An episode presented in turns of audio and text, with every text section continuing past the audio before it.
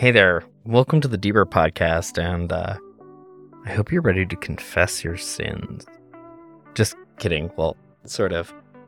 If you're just joining us for the first time, the Deeper Podcast is a podcast that's all about how we can live lives and unleash a little bit more courage to love the hell out of this world, which needs it.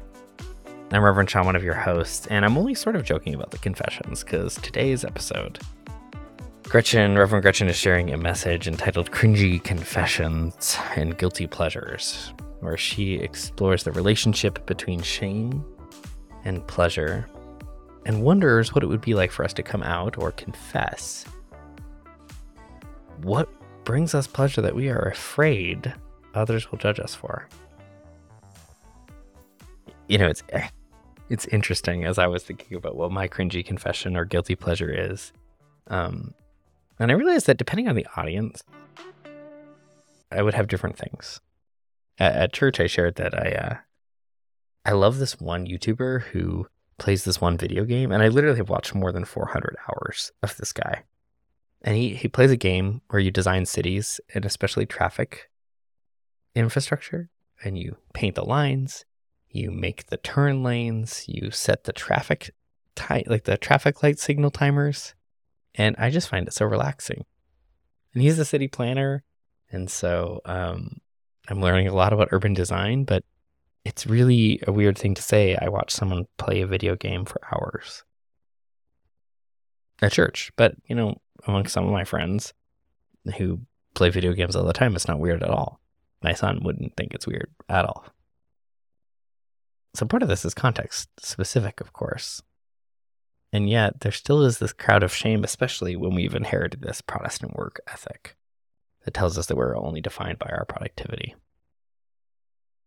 And we're in this series called Time Well Wasted, which is all about how do we rejigger our relationship to pleasure and leisure, not as something that needs to produce something, not, not productive, not efficient, but something merely because we are human. And that's what this series is all about.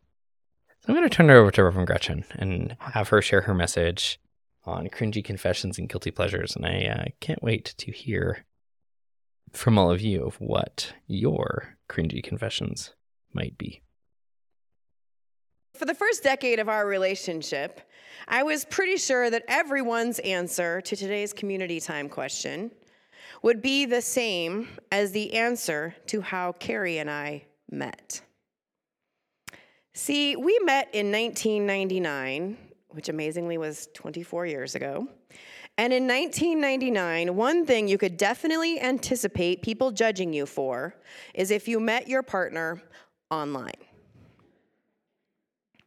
Online dating you might remember, was a thing in 1999. Match.com actually started in 1995, but it was not something you admitted to. And like if somebody you knew did it, you're like, they met online. I mean, first of all, not everyone was even online at all in the first place, let alone regularly enough to think of it as a legitimate source for romance. Home computers were still kind of a new phenomenon, and phones that connect to the internet were still a number of years away. The World Wide Web, as we all called it, uh, was still kind of weird, and especially useful if you tended to be antisocial or incapable of meeting people in real life. At least that was the story a lot of us had which is why for a long time, instead of admitting that Carrie and I, my partner, uh, uh, that we met online, we would say we met through mutual friends, which was kind of true, at least in some sense. Eventually, however, and happily, the wor- world caught up with us. I like to think of us as like we were advanced. And so, using the web to date and even to meet someone that you would marry, it became not so unusual. And so, we would tell people more regularly that we just we met online. Except that this too was a partial truth. Because the whole truth was even cringier than that. You might even say the whole truth was out there. Some of you just caught the reference. Some a few of you know the story, but for the rest of you, I will now confess the real story of how Carrie and I met. See, in 1999, I was in the middle of my graduate program in theater, where I admit I was very well practiced at wasting time well. And one of the things that I wasted time with was it, what is now a unnecessary phenomenon, which is called the TV marathon. Marathons, if you remember, are when a channel reruns whole seasons of shows back to back over like a long weekend. Marathons can either be enjoyed live or you can pop your VHS in and hit record. And then you can enjoy the show on your own time, where bonus, you can fast forward through the commercials. Now, here I need to pause and admit to you that this was not an anomalous moment in my life. I have loved TV for as long as I can remember.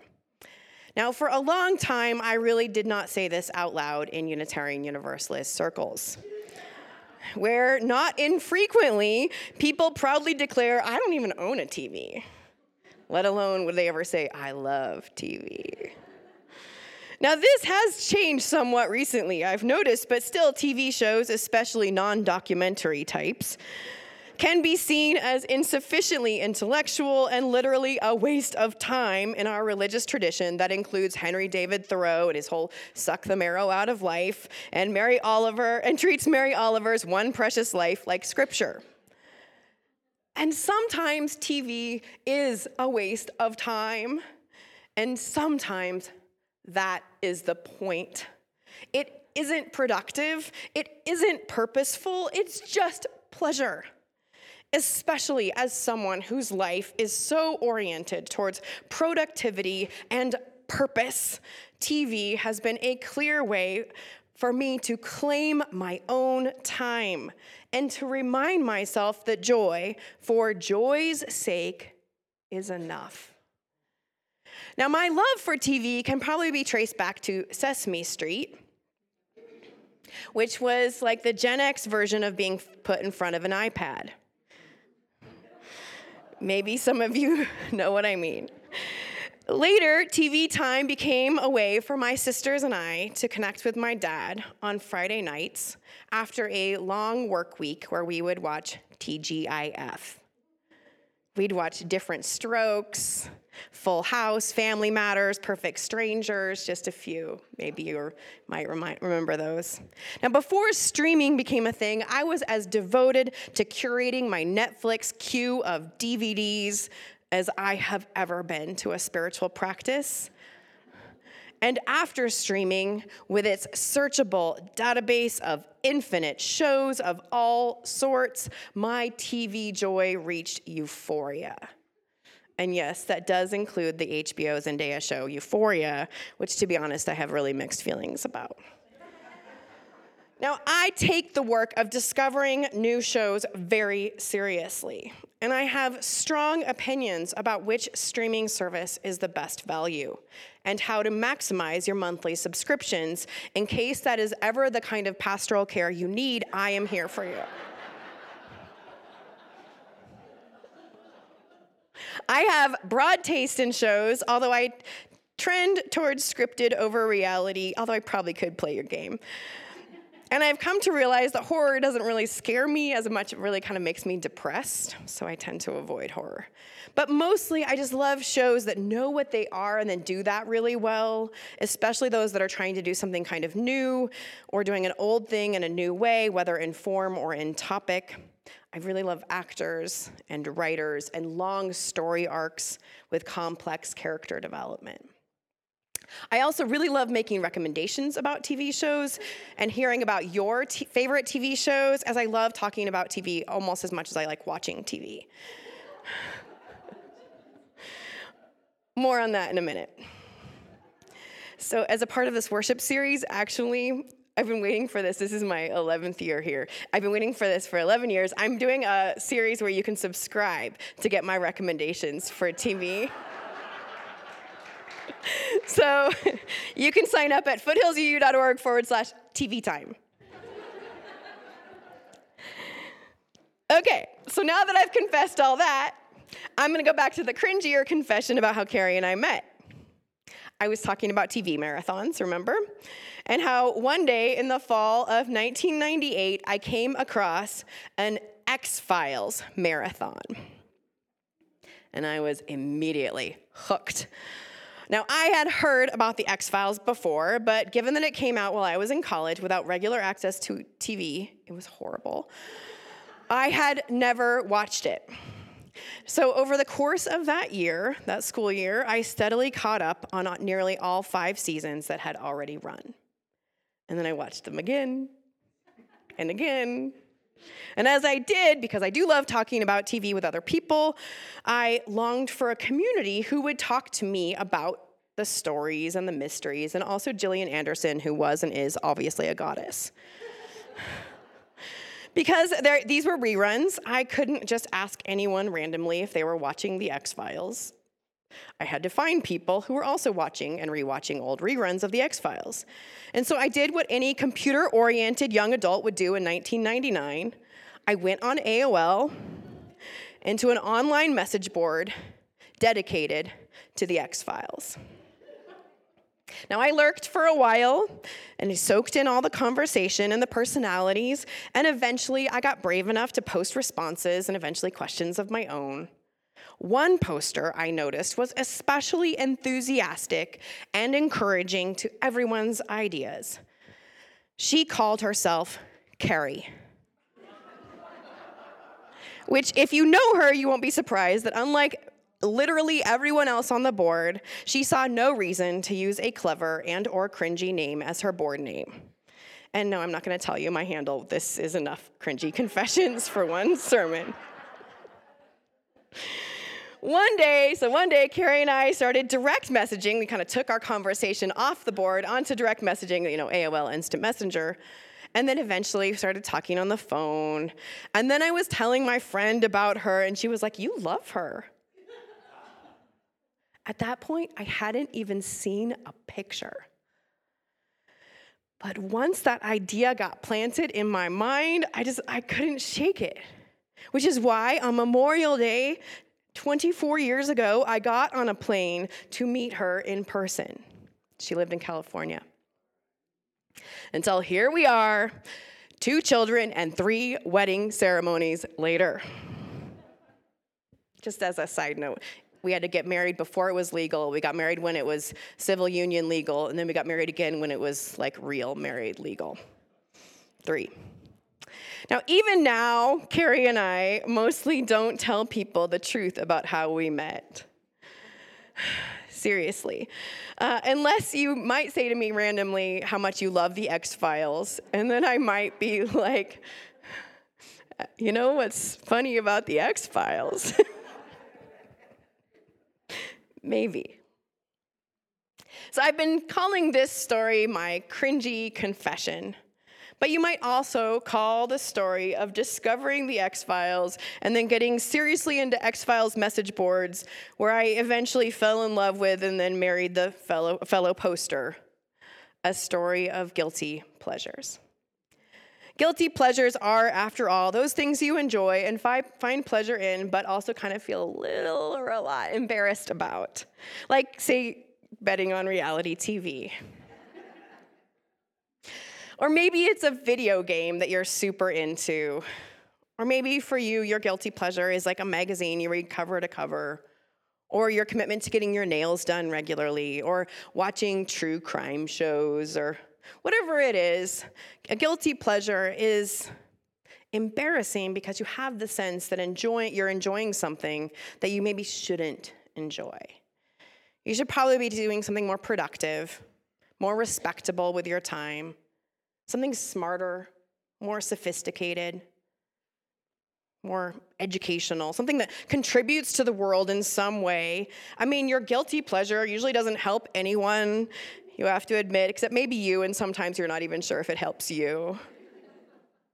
Now, really, these feelings uh, that I'm calling are, they say guilt, are really less guilt than they are shame. It is like our collective and continuous version of middle school rules. Right? Where the things, there are things that are worthy of being enjoyed, and other things you must refuse to find pleasure in, or there must be something wrong with you. That's the shame.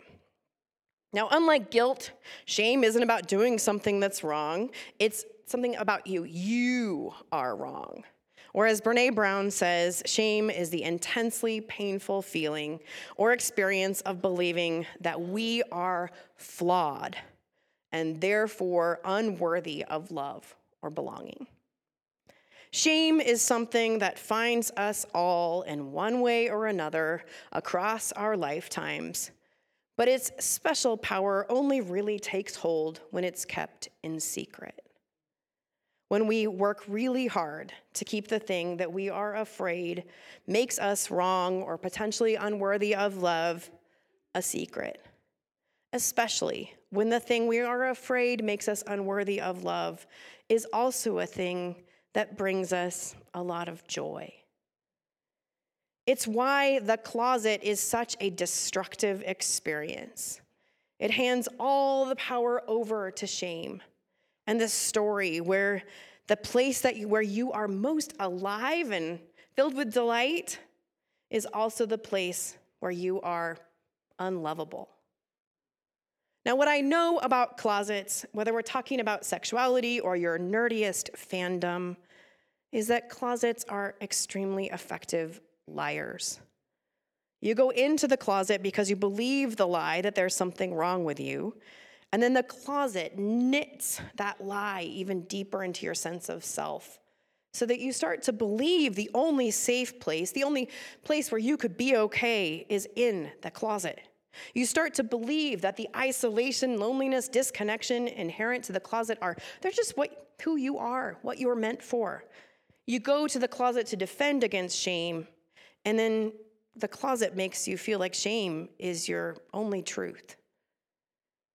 Which brings me to the other thing I know about closets, which is that the only way to defeat their power is to leave them, to come out with the truth of your joy, and to say over and over again, This truth is good and right and beautiful until you believe it. To come out with the truth of your joy and then discover there a community of others who want to play fantasy football reality TV. or chat on an X Files message board, to discover a community of others who have been waiting for you and who will celebrate with you and claim you, for their, your joy is also theirs. Now, this requires, of course, a leap of faith to suspend your disbelief that instead of this joy being what makes you unlovable, that it could be the opposite. That this joy itself could be a source of connection and belonging, not just for you in that moment, but also because immediately in ways you often do not realize, your coming out will become a source of courage and hope for someone else to come out in their truth. Like Grace and her coworker and wanted to read romance novels all along. So that is why right now I want to invite you to come out with your cringy confessions or guilty pleasures. We're going to have some papers going around. And the papers say on them, My name is blank, and I love blank. And so, what I want you to do is fill out this statement with your name, and I ask that you follow Carrie's example, not mine, and use your actual name.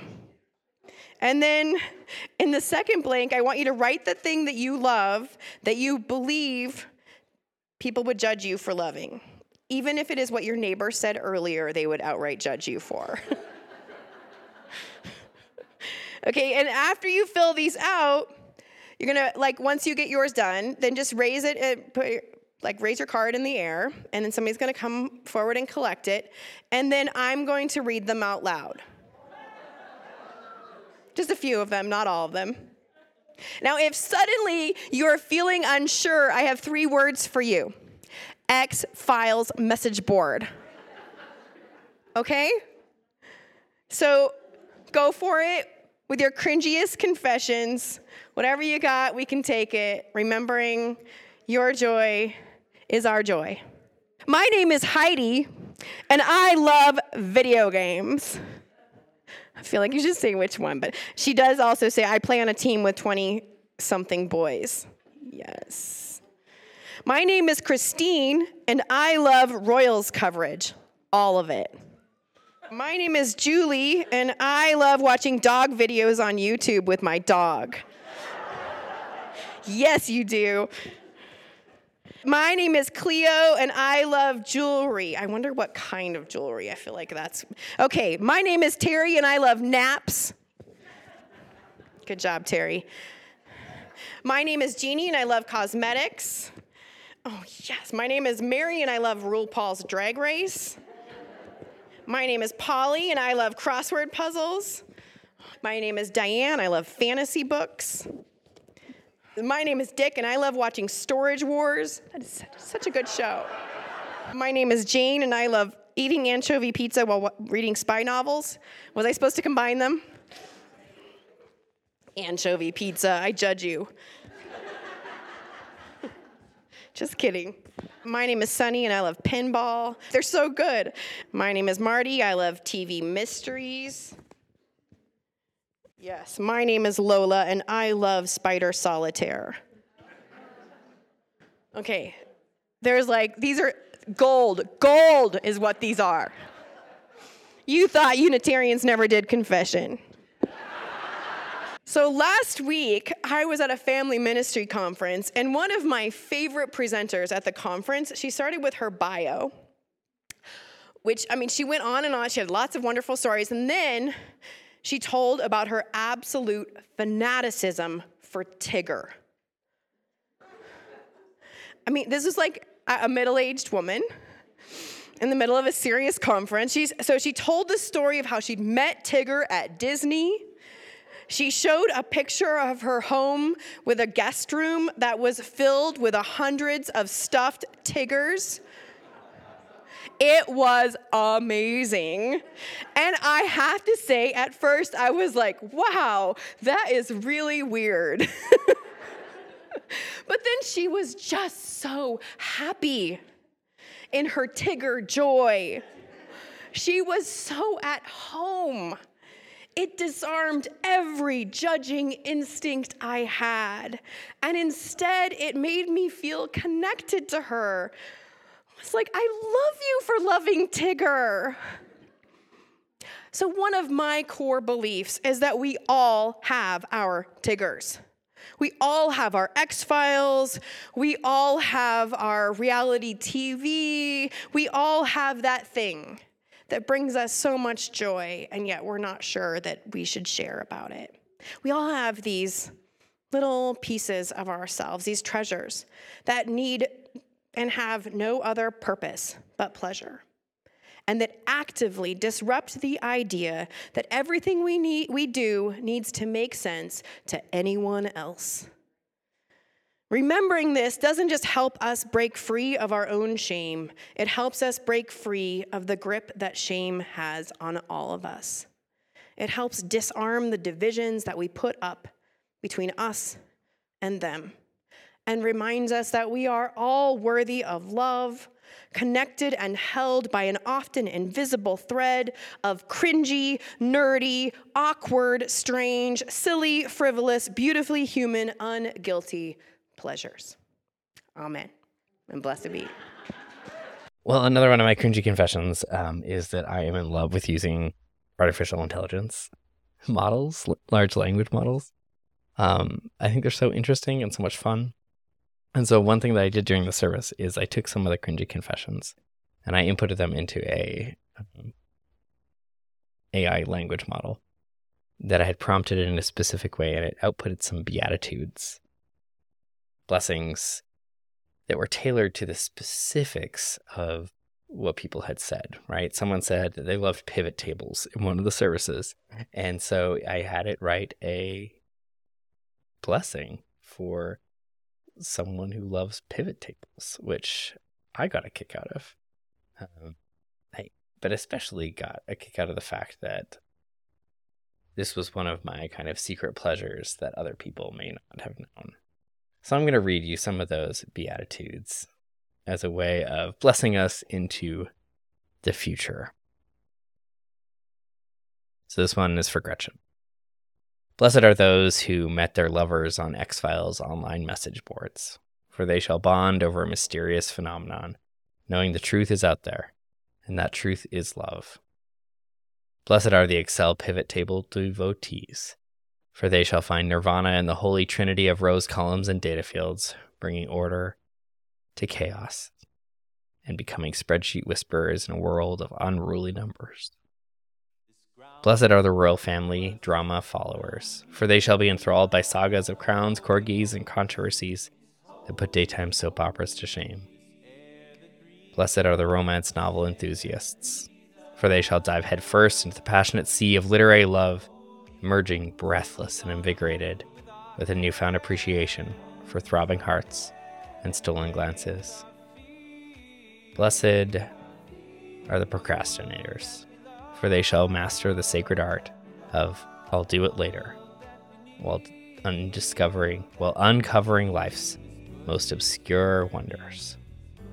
And finally, blessed are those Candy Crush fanatics, for they shall match their way to sugar coated enlightenment.